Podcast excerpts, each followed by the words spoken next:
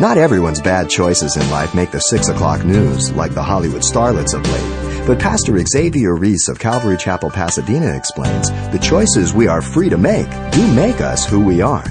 Let's listen to today's simple truths. God has no policeman passing through us, grabbing us by the neck, and saying, You read your Bible, go to church, do this, do that.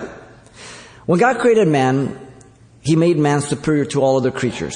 He gave man the power of privilege of choice, free will. Up to now, God still respects it. We have choice. He will now force us with that privilege of choice. And there goes the terrible responsibility of abiding by the results of the consequence of our choices. All of us are free to make choices. Once he makes a choice, it's in motion sowing and reaping.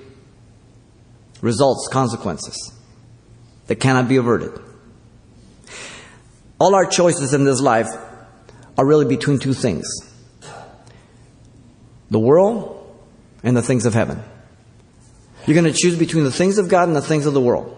Those are the two choices we make every day. Now, the world's priorities are popularity, power, pleasure, and possession or wealth. That's the heartbeat of it. The world is not interested in the things of God. If they are, they don't want them to interfere with their lifestyle or the things they want to do. People in the world will include God as long as He doesn't pressure them or spoil their fun. The world at large, due to the sinful nature of man, is always in it for something that they're going to get out of it themselves. Jeremiah 79, the heart of man is deceitful, desperately wicked. Remember? That's the world. That's the sin nature. The ability to live a godlike life here in the sinful world that is corrupt is by the Holy Spirit, the fruit of the Spirit in Galatians 5.22.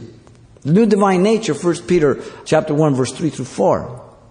By what he does in and through us. Now the choice of each person is in the place of meeting they occur in everyday life. Every day you and I get the test on the opportunities that come to us. When the opportunity to be dishonest presents itself to me, I have to make a choice.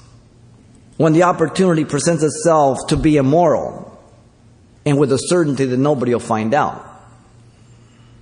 When, if you tell the truth, it's going to cost you well, maybe I don't need to say that. Hmm. That's an everyday test to me. It deals with character. It has also been said character is a victory, not a gift. Character is a victory, not a gift. You've been listening to Simple Truths with Pastor Xavier Reese, a daily devotional of the enriching and precious truths found in God's Word.